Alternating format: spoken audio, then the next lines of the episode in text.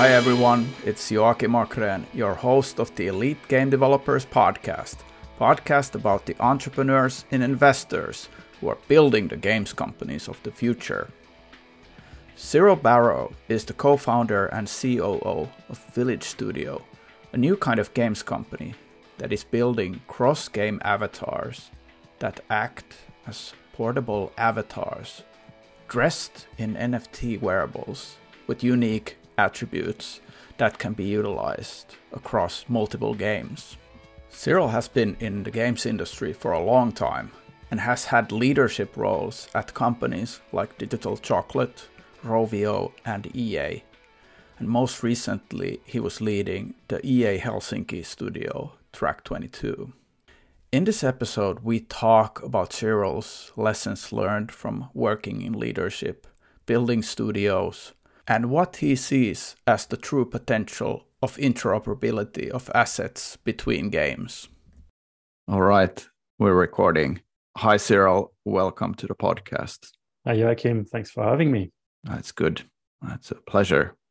Uh, I think we started talking a lot during COVID when you were leaving EA and thinking mm-hmm. about the new things. I think there was a lot of topics that we we discussed, um, and I'm I'm happy to get into some of those today. So, um, but first off, can you share your origin story and how you made your way into gaming? Mm. I'm a little bit special in the sense that at university I learned how to make aircraft. So I'm an aircraft engineer. And for 10 years after that, I worked in factories, not making aircraft, but mechanical items. And I worked in factory. I spent my time in factory being either a quality manager or improvement manager. And life took me to Finland. So I met somebody, I followed somebody, and I ended up in Finland. And I was thinking, what do I do here? What kind of job can I have? I was looking for factories. I was looking for, you know, chimney with, with, with smoke, and I couldn't find any. And I thought, well, even if I find one, how do I speak? I mean, how do I communicate? How do I read a process? And then I saw an ad. I thought, ah, that's not for me. You know, I, I moved on. And then in the evening, I came back to it and say, this is an ad in the game industry. And it sounds fun. And it's like, if you want a fun job, you better apply for fun job. So just apply. So I push myself, you know, beyond beyond reason, just apply. They got no chance to get that job, but just apply. And I ended up the next day in front of a few people from Digital Chocolate. One of them was uh, Ilkka Paananen is the CEO of Supercell now. And I remember, maybe my memory has distorted a bit the story, but my, my memory, my, I remember uh, Ilkka asking me two questions. The first one, he asked me, are you a coder? I said, no, I'm not a coder. I'm a mechanical engineer. I make aircraft and an item. All right. So are you a gamer? I was like, no, not really. I'm not, not, not really a gamer. And he asked me, hold on, hold on. You don't play any game? And and you, you could see he was a bit frustrated. You know, it's like you don't play any game. It's like, well, you know, I play Snake on my phone and I play Doom on my PC, but I am not a gamer. And here in the interview, you could see everybody smiling. Everybody's uh, coming back to me and say, "This is exactly the type of players we're after. We're looking after those players who said they are not gamers but are playing. You know, the can- eventually they become the Candy Crush soccer mom. You know, they're not gamers, but they play and Candy Crush, waiting for their son or their daughter playing football on Sunday so that's my that's my story coming into the game industry from i'm not a coder i'm not a gamer but hey come along and bring your craft. I'm sure i know you can handle people you can handle process you can handle product. So you can add value to the industry. Welcome to the game industry. That was 17 years ago. That's a good story. Yeah like the i was just thinking or i was going and, and listening to one previous episode that I did earlier this year, where there was a discussion that you definitely need to be a gamer to come into the industry and do well. But that perspective, I think the the kind of contrarian perspective of mm. um, not like you can play games and not be like a quote unquote gamer is totally fine. Like, mm. yeah. I mean, uh, just to bounce on that, I remember sometime, for example, at Rovio, we were doing a lot of RPG and I hate RPG game. I don't like, you know, leveling up my character and going into some kind of semi-automated fight. I just don't like it. And sometimes I was playing those games because I had to. I had to play, and I, I just say, "This is job. This is work. I, I need to play this game because I need to understand the potential or the progress or whatever." And then there are other games which are match three, merge games, you know, more casual games that I totally enjoy, and I will work. I will play on my way to work, at work, and after work, and in the evening before going to bed. I enjoy some sort of game, but I will not claim that I enjoy every game that I've been doing, etc. So, yeah, you don't need necessarily to totally enjoy what you're playing to be in the game industry. Yeah, it's totally true. Before we go to all those lessons learned from working at these amazing companies, um, can you introduce your your own startup that you're working on right now, which you and Will founded uh, earlier was it this uh, last winter? Yeah, we, we we said that we officially started in May, so a few months back, uh, five months ago. Uh, I got two co-founders. I got Will Luton, who's a product uh, co-founder, and I've got we got Tak Fung, who's the CTO, technical co-founder. And I'm you'll hear through the discussion we're having today that are more based on operation deliveries. Um, Village Studio. We are doing um, we're doing crypto gaming, but we have one north star, and is to make interoperability, game item interoperability work. And we don't mean in a technical sense. It's not the technical ability to make interoperability work is not really important to us, but we're looking at it as a motivation standpoint. What is the player motivation to see the game item functioning, working, adding value from game to game, and why would developer care? Why would they see interoperability as a positive thing for them? So really about player motivation and developer motivation. I need to add, because it's extremely important for us, that the type of company that we're building, the culture that we are focusing on, the reason I left EA or I left my career in, in, in corporate to do a startup is we want to create a journey for us and for people that are joining us in that journey, uh, very enjoyable. And we want to spend time with people that we want to spend time with. So that the, the cultural aspect of this venture is extremely important for us co-founders.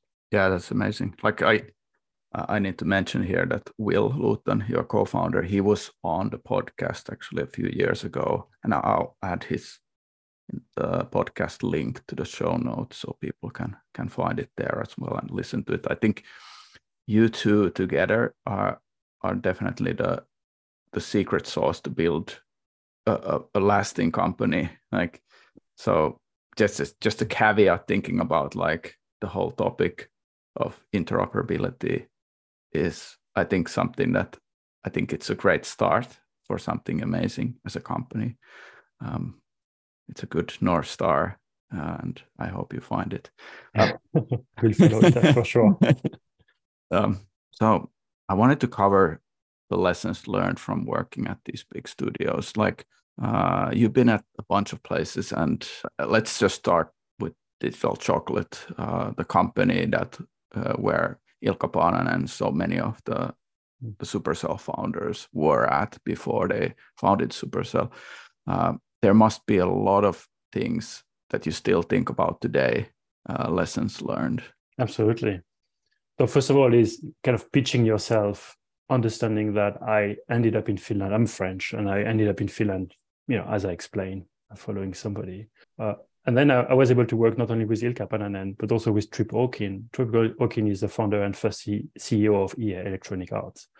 So those are the people that for seven years I was talking to. And of course, I can only think that those people had a huge influence in in how successful they are, they were, and they sorry, they are, but the way they were thinking, the way we were, you know, engaging with each other, etc.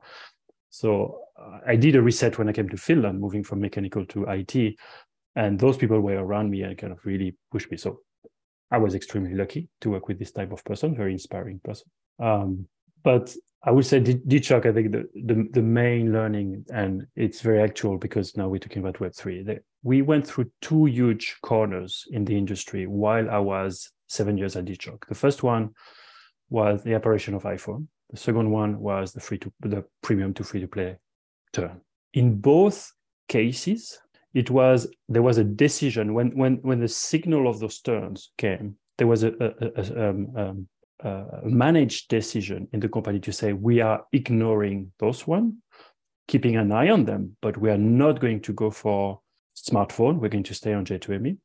Back then we were on Facebook, so we were going to carry on focusing on Facebook. We're not going to go to a smartphone. And we are not going to free to play. We're staying on premium. Of course, if we see signal, we'll move. But eventually, those two stops, those two uh, uh, point where we decided to ignore the trend, got us from um, a leading publisher on J2ME phone, top five, Digital Chocolate was top five in, in J2ME, into losing six months into the turn of iPhone and into losing another six months in the turn of free to play. That's a year lost in competition. And of course, then you know Rovio came with with smartphone, Angry Birds, and and uh, Supercell came with free to play and tablet and these kind of things. A year is a huge cycle in in the industry. So lesson learned for me personally is I see Web three, and very very um, uh, uh, in an organic way, I'm thinking, ah, it's just a fluke, you know, it's going to pass, you know, whatever. But then somebody tapped my shoulder, that's Will Luton, and saying, well, forget about everything you know about crypto and NFTs and everything. What about the tool? What about the technology? Don't you think we could use it as a game maker to add value? And then I'm thinking myself, well, I'm curious by nature, and I have nobody to tell me to ignore it. So let me be who I am. Let me be curious. Let me be inspired by somebody like Will. So this is very personal now. It's like I, I get no boss to tell me to ignore this phenomenon, and maybe it will go away. But in doubt, it's so exciting to be working in Web three today. Yeah, yeah, I think that's that's a really good lesson to to learn uh, from those those moments. You also had the opportunity to go through like the Trip Hawkins University as well. Mm-hmm. With yeah. I, I, I, remember talking about this earlier this year with uh, Mika Tammenkoski, Mm-hmm. Um, do you have any any great anecdotes, good stories from from like interactions with Trip? Yeah, it's interesting because uh, you know, as an employee, uh, you will see him as a very charismatic person, flying to Helsinki, speaking for two hours nonstop, not taking any question, and just you know drop the mic after two hours, and and then you will just drink and you just follow blindly. You know, it's a bit fanboy. You just follow blindly. As an individual, connection when you are alone in his office in San Mateo in San Francisco. And he's basically reapplying the same system. He's not having a discussion with you. He's just telling you his view and he's trying to implement his view in you. So when you come back to Helsinki, you will implement his view. That's really the way he was using us, manipulating us in a not in a negative way, but you know, in a very controlled way.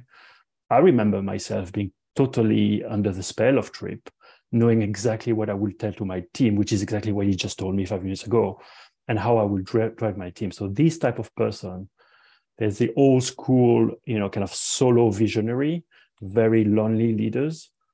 Uh, today, the management style is very different. I mean, not all the case, but majority of the case, at least in village, it is. But that's the anecdote is about being under a spell and knowing exactly what you had to do because the, the communication was so direct and so um, um, uh, inspiring that there was nothing else you could say or do when you were back home. It was it, it force of nature for sure.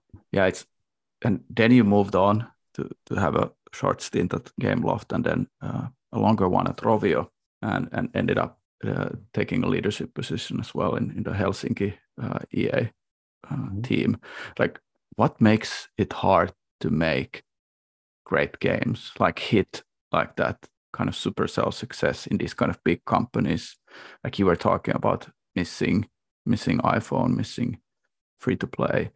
Uh, but like should big companies learn something from these startups? So first of all what, what it makes hard i think there's a ghost in every one of those companies there's a ghost at rovio that was 2009 angry birds. How do we reproduce that? How do we how are we somebody again?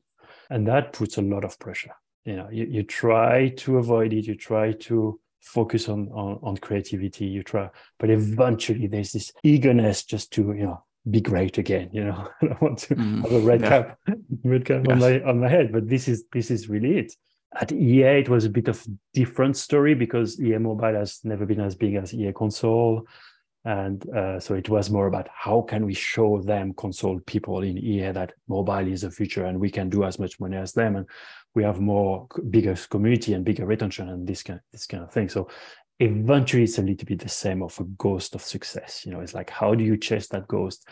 and eventually that ghost is just a, a, a limiting factor. Um, but above all these, those companies are set in a kind of uh, I'm going to make an exaggeration here, but let's say meeting to meeting and very defined way of working. You know, we put stage gauge process, we put process in place because in big company it makes sense to have some kind of process to have an overview, umbrella view on what's happening. So you, we have to put meetings where we review opportunities, we review project, we look at KPIs, we greenlit stages. Okay, you can go to production phase, or we decide to kill, or the team decide to kill. But all this eventually takes a lot of headspace. And the headspace you need to do creativity. The moment where you're looking at the window at the rain falling, the moment you're walking in the forest on a Sunday, but you're still, still thinking about your game, how do you recreate that more and more and more during your day? So you have the creative space because it's a creative industry. It's not a factory line that I used to that I used to make when I was in the mechanical industry. We need those moments of silence, of doubt, of exploration. We need those moments where nobody is disturbing it. And I think we are miss the, the big companies are just filling the gaps and just losing this mental space. I've got an anecdote where I created this mental space for myself and then I freaked out. I was like, I should be in front of my email. I should be in front of Slack. I mean, what if they have a problem and they need me? No, no, no, Cyril, you are the right place now. You just have nothing to do. You're just thinking about problematic and brainstorming solution on your own. But you know, the desire to be typing emails or being on Slack is huge. Like the whole independent team, small team model is so much also about creating like uh, a barrier that nobody can come and say what they should be doing, mm-hmm. giving those the opportunity for a creative spark to happen. I think this this was what Ilkka was doing at Digital Chocolate a lot. That they like that's that's at least the perception I, I have that like he was protecting the European studios yes. from the influence of the US mm. management. And yeah. he went one step further I think at Supercell, I never worked at Supercell, but at least from what the literature and, and everything that Ilkka is saying, he went one step further where each team, each cell had the freedom of creativity and had the space to eventually make mistakes, because this is what it is about his ability to make mistakes and just move forward, not, not being afraid of. And it, it's not easy. Yeah, mm-hmm. it, it's not easy when you have investors, you have all sorts of stakeholders wanting results to actually like believe in that model and upkeep that model. Yes.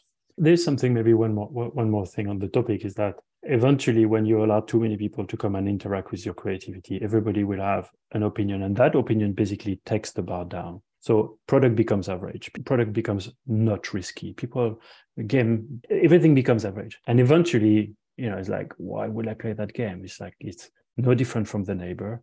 It has no creativity, you know, beyond the obvious nothing is weird and we all know that most of the best game are got something weird in them but everything is ironed out because somebody came in the room and said what if we remove this and somebody else came and what if we tone down that and eventually it's just become average. And that's that's why also you protect the creativity of your team and you you put them in cells to avoid to keep those spikes and those weirdness in the game. Yeah that makes sense. Let's talk more about village studio and and the model that we already mentioned here, the uh, discovering the interoperability in gaming. What is your thesis on interoperability and what have you so far discovered about the interoperability model in games between games? So our thesis is um, there is a world where game item ownership and ability for players to take that ownership from game to game uh, makes sense and could create another turn in the industry. We all know, I mean, we understand that we have to try hard and maybe we will not succeed. But the same way that free to play came and disrupted, the same way that a bigger a screen on iPhone uh, on iPhone actually uh, came and disrupt, we have we could think that ability for a player to save their data somewhere public and own this data, and this data will have a utility somewhere else, could be a game changer for for the game industry. So that's that's a huge hypothesis we have. The other huge hypothesis is there is a world where developer welcome Joakim coming to my game, but hey Joakim, you bought your item in another game. But I benefit from it. There's there's a word. So I can go into, of course, more details about those those hypotheses and those benefits that developers will have or, or players will have. But this is the thesis. The thesis is there is a world where inter- interoperability, the motivation around interoperability, are aligned between players and developers, and that's the next turn of the industry. One company that I've been paying attention to quite a bit is uh, Ready Player Me, that has been working on this interoperability through the avatars that they have. What are your thoughts on those kind of services and the ways that you see the players embracing this? Is it something that comes from a player need? Where where do you see it coming from that we want this to exist? So I'll um, I haven't explained the product. So the the product we are working on on Village, and I'm explaining because it has a relationship with Ready Play Me. We believe that we can carry our power, so the power ups that we have, a persistent power, we can take it from game to game. This power will be represented with wearable that we put on an avatar, and the wearable will have statistics, and these statistics will represent the level of power you can carry from game to game. So of course, when you think about Avatar going from game to game, you think about Ready Player Me, which is a company based in Estonia, extremely successful, that is doing an amazing job with an amazing team that have few headcount also in Finland. So that's why we're quite proud about, about their, their success. Ready Player Me is offering uh, SDK that uh, allow any developer to create an avatar, and those avatar will be able to travel from game to game. So Ready Player Me will love them. We just look at them as a technical solution to interoperability. How does a 3D avatar works in Unreal, in Unity, in rendering tool A, in um, animation tool B, you know, in all those type of different tools and pipeline, uh, animation pipeline, etc. How does that work? How does how you do display a 3D avatar in your game? And they did, a, they are doing an amazing job. What they are missing is why would the player care beyond the the the appearance, the identity that you can carry to, from game to game? Identity is a good start, but for player, we need to tickle their motivation a bit more in free to play, we've been working with persona, we've been working with motivation types for many years now. So we understand the motivation. You know, whether you are a collector, whether you are a co-op or you are you are a destroyer, this type of motivation. So what we think we are different, and where we think, first of all, we're not relying on it's not a technological play. We're not focusing as much on the technology that the Ready Player Me is, but we're really looking at answering your question, Joakim. Is like, why would player care to own and why would they care to carry again it's it's it's it's a long answer to to a simple question because eventually the answer I'll give are hypotheses, and those hypotheses have to be tested with real game, real player, and making sure that player acts the way we think they're going to act. So at the moment, we are very early in a, on a one single prototype where there is an avatar joining with wearables. Those wearables have powers associated to them, and we want to see how this, when the avatar enter the game experience, how does it modify the gameplay? Is it meaningful? Meaningful to the point that the player says, Can I keep this t shirt? Can I keep those shoes? Because the power associated to those wearables, I want to reuse them tomorrow. And then looking at another game and thinking, Oh, you are telling me that this t shirt will also have a power in that game if I carry the, uh, with the avatar let me try that. I'm going to take one more minute here because there's an example that is very close to my heart. So I work at Rovio for five years.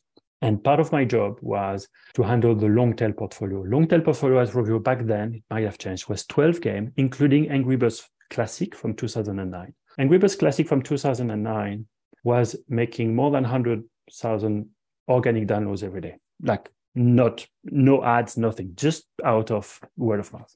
And back then, of course, Angry Birds 2 was and is still making the majority of the revenue for Rovio. So we would have loved as a company that those 100 plus thousand daily downloads will go to Angry Birds 2 because that will make a lot more financial sense for Rovio. So one of my job back then was to see how much could, could I cross, cross promote from Angry Birds Classic to Angry Birds 2. And that was a big focus I had. And I was, of course, I was putting pop-ups. Sometimes I was saying, hey, if you do this and that, you incentivize and if you go to Angry Birds 2, you come back, you get something. But today, if I had the same culture and I had the same understanding about blockchain, what I think I would do, or at least what I think I would suggest at, uh, to Rovio, is not have blockchain because it's a bit scary and it's Web3 and it's you know, legally, do we want to associate the brand with, with, with NFTs? But I say, let's have a server somewhere in Espoo, somewhere in Finland, that for the players of Angry Birds Classic, at some point they'll they'll earn a hat and they play with the hat. It's a, it's a power up. So the chuck will go a bit faster, bomb will explode a bit, a bit bigger, etc. And after a while, say, hey, you know, your hat is your hat. You can you can re- reuse it. And, and you, do you know you can reuse it in Angry Birds 2? And by the way, yesterday they started the Viking season. And guess what? You just got the Viking hat yesterday. So if you go to the Viking season in Angry Birds 2 with your Viking hat, you know you'll have the edge to get to the leaderboard. I'm not saying those players will go to Angry Birds 2, but I'm saying that one, they know Angry Birds 2 exists. Two, they own an item that three have a utility in game two. I'm pretty sure my cross promotion would be more than 3%. Back then, it was 3% of new users in Angry Birds 2 were coming from my portfolio for the long tail portfolio. So I'm pretty sure 3% will be five or maybe 10%, who knows. So when you say, you know, do do do player needs it, you know, that, that depends how you look at the question because in the story I just gave you, do they need it? Kind of, yeah. Player sees the value of bringing their Viking hat to the Viking event. So you know, it's uh, yeah, depends on how you look the story. Yeah, it, it it needs a, a different lens totally.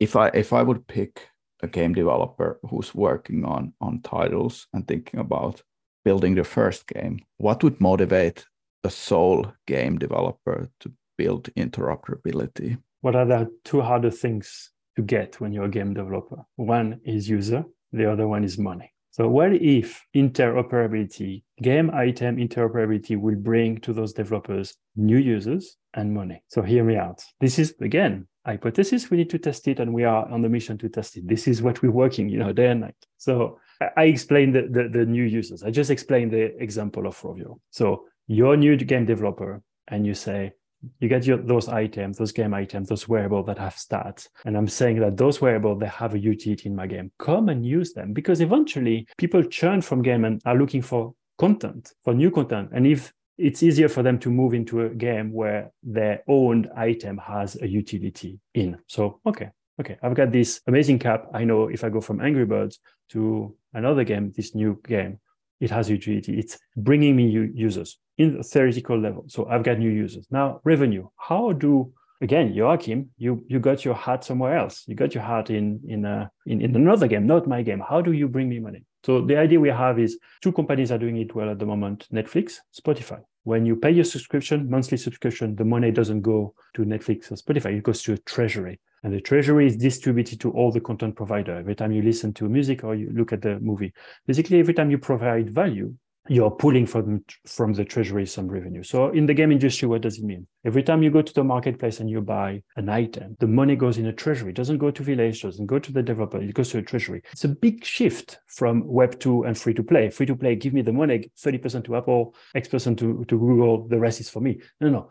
Everything is a treasury. We this is a this is a shift of the industry. So you know, not everybody's ready for it. And then Joakim, you spend like say 10 ETH just to make it simple, 10 ETH. And then the first week you just play this one game. So I'll take 10% of those 10 ETH, one ETH, and I'll give it to the developer of that game. But next week, Joakim, you play two games, game A again and game B. But there's nine ETH still remaining associated to you as a user, as a payer. So I take 10%, I take nine, and then I split it between the developer of game A and developer of game B. And then it's a diminishing return. The beauty of it is it is the developer's motivation to make you a repeat spender, Joakim. Because if you don't spend again, then uh, I'll get less and less and less money from you, even though I retain you more and more and more. The only way I can monetize you as a player in my game is to make you a repeat spender.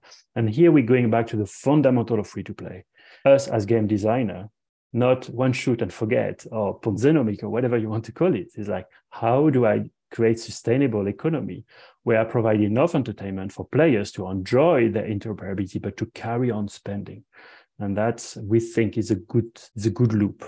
What was happening with mobile free to play for the last 10 years is that the people who were making the most money were the, the ad networks mm-hmm. uh, who were basically taking the, the money from developers to send people around. They could always monetize the same user again and again. I hear the opportunity here to actually displace part of the the middlemen there and actually like keep the developers money by actually like doing these kind of promotions inside those games. Yeah there's a lot of opportunities there. Mm. yeah. It's a big turn for the industry but somebody has to push it. Somebody has to inspire.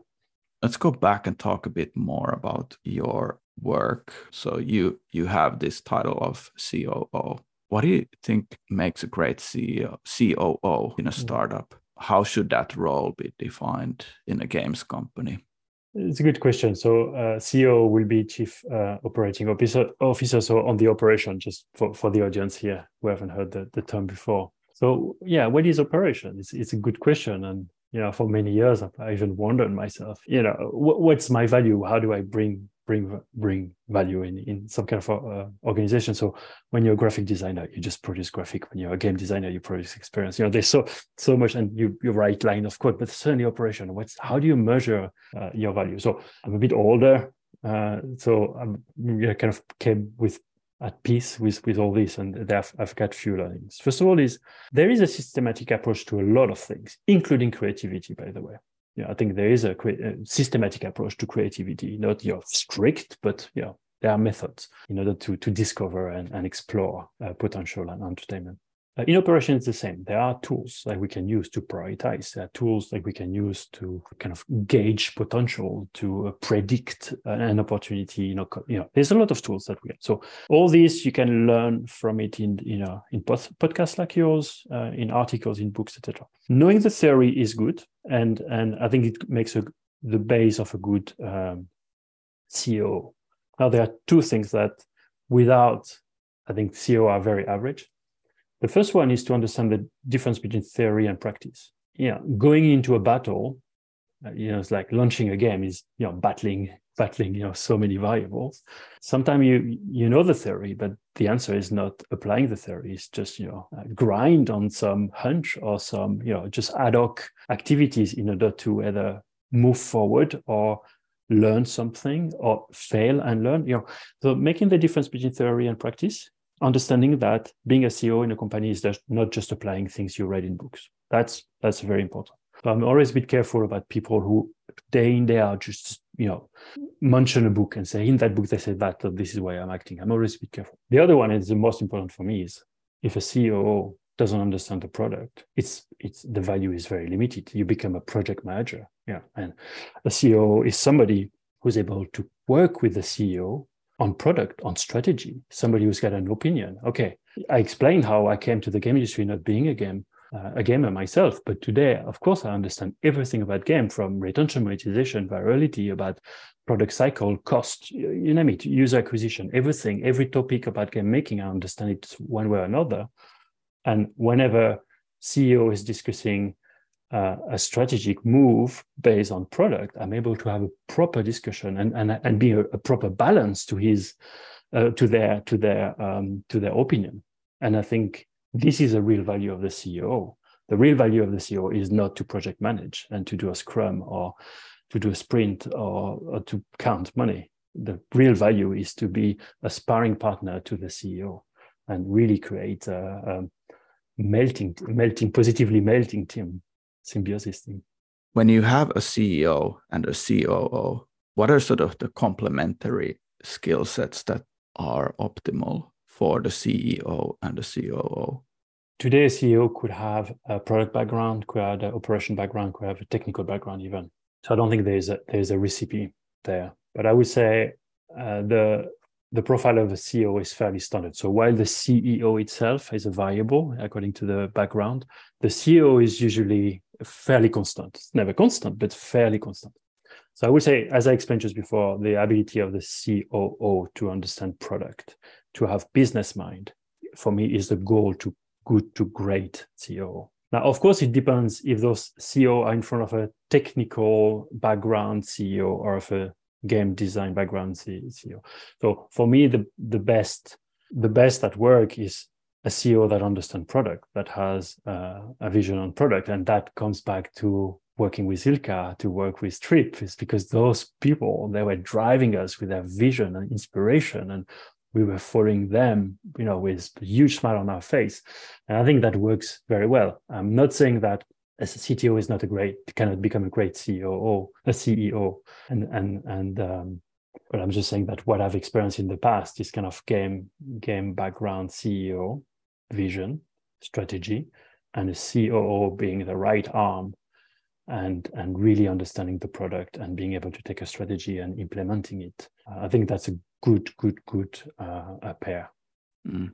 Yeah, that sounds sounds good. Just one more thing, talk a little bit about diversity here. I had the chance to be the CEO to um, woman CEO, and that was another level of complementarity because we just think differently. We have affinities. I think the the woman CEO had a very user centric affinities and, and and focus. While as a CEO, I was a bit more rough. I was a bit more scrummy scrum. You know, I was a bit more let's do task and deliver. I was younger back then, but I realize now with the age and and, and in hindsight that that was that needed to be cherished because it was a it was a good complementary. The, the, the diversity aspect of this of this couple was was pretty nice. Yeah, that's a really good one to add. As the last question before we go to my regular final questions, what topic do you often think about but don't talk about? So I don't have the perfect answer because I do talk about it, but culture. Because eventually you say that culture is what is happening or is what is, you know, the outcome is not really what we talk about. So that's why I'm bringing that. And I mentioned what at Village, why the culture that we're building and the journey we're building and the people that we're spending with is extremely important. So whose responsibility is it about culture? Is it the CEO's responsibility? Is it the product? Is it the CEO? Is it the C- It's everybody's responsibility. But in a way, I think the CEO has got a little bit more weight on making or breaking the culture because you just make this one more a bit too strict process or a bit less trusty culture. You know there are decisions that things we can put in place that could kind of make or break the culture. So i, I feel the weight today as a co-founder and focusing on operation i feel the weight of i get a bit more responsibility because i my action i've got a bit more influence on the culture that we are trying to build. Uh, but eventually it's everybody's culture uh, uh culture is everybody's uh, matter. So i would say culture is, a, is will be my answer. Yeah it is important one. Mm. as the final question cyril mm. what's your favorite book and why I'm very intimidated because you asking me this question because I know you read so much every every week on your newsletter. You mention new books you've read, and I'm a poor reader. I think I've got some sense of either laziness or dyslexia, but you know I've never been a great great reader. But there is there's this book that I read long time ago I was when I was in the mechanical mechanical industry, and it marked me in a way that I still remember about it. And it was a boring book. It was about numbers and stats. It's called Understanding Variation. And till today, and I think for a long time again, still I'm going to use it as as a north star. about one, what do number tell you, you know, signals versus truth, because we do so much qualitative, quantitative data gathering in the game industry. We look at numbers all the time. And me understanding that everything is a matter of variation and distribution, and eventually even a salesperson can use real numbers but lie about the narrative behind the, the numbers. All this has been so inspiring for me about, especially since the game industry moved into a kind of data-driven industry, that I understand what numbers are for what they are, but I also understand how they can be manipulated and understand what is a strong signal, what is a weak signal, and eventually when do I need to make a decision myself and not expect numbers to make a decision for myself. So this book till today, and I'm expecting it still for a long time, is going to affect the way I'm thinking about business. Sounds like a really good good one to pick up. Do you have a story that has shaped you and how you approach your work today? It's not necessarily a story, but it's maybe um, a bit of a philosophy in, in, in my life. So if if I look, I've done this exercise many times. But if I look back into why I am here today in this position in this country with those with this family, for example, so personal and professional situation, can identify some very specific point where I was either able to say no or I was able to say yes, but it was scary. So my philosophy here is first of all, make space for the yeses. So you have I always trying to say no to a lot of things. Give the context to the people I'm saying no to, explaining why it's not a priority, also exposing what I'm going to focus on. So saying no is kind of difficult. So my ability to say no in the past has been, uh, yeah, uh, critical to why why I'm here today. But the other one is there are few yeses, which are obvious. And then there are the yeses you don't want to say yes to because they're the scary, take you out of your comfort zone, more uncertainty, requires more energy, you know, more, more work. You know, one for me was I, need, I needed to say yes to go to Sri Lanka to implement quality standard in, on a shrimp farm. Why would I do that when I'm an aircraft engineer? But I thought that if I say yes, that will open so many doors to me or that would be such an amazing experience for me you know when i was 20 but i was afraid to go to sri lanka. I don't didn't even know where it was on the map. I'm lying a little bit here but you know what i mean. But anyway my ability to say yes to things that were not obvious. So i think this is this is me in a nutshell today is making space by saying no many times. And when there are few yes left look at the one that you know you should say yes to but they're not obvious. They're just there hidden somewhere. And those are the ones that makes your critical path in your life. You can pinpoint at them still today. Without those yeses i will be somewhere else. Maybe happier by the way but i'll definitely be somewhere else. Got it. Amazing. Hey final question cyril for the audience. How, how can they reach out to you and maybe learn more about Village studio? First of all, I welcome anybody to contact me. I'm a huge, I'm a huge believer of network, and Finland we love to to exchange and, and share our learning. So please, please contact me. At the moment, I'm spending a lot of time on the village, uh, on the Playken Discord, just because I love to hear what users have to say and, and try to share as much as possible about what we are, what we are about and what we're building. So to find the Playken Discord, you know, just go to playken.xyz and then you get a link there. But yeah, look, we'd love to see you there. Nice. Hey Cyril, this was so good. So many things, uh, good, good learnings here. So thanks a lot for coming on the podcast. Thanks, Joakim. Yeah, take care, man. Bye. Bye. Thanks again to my guests for joining the show. If you have time, please go and sign up to our newsletter at elitegamedevelopers.com slash newsletter. Since every Friday morning I send out a piece on gaming startups, what I've experienced recently as an investor, things that I'm seeing and thinking about. I really want to share a lot to you guys. So if you have time, please subscribe to the newsletter. That would be awesome. And I'll see you next week on the podcast. Take care. Bye bye.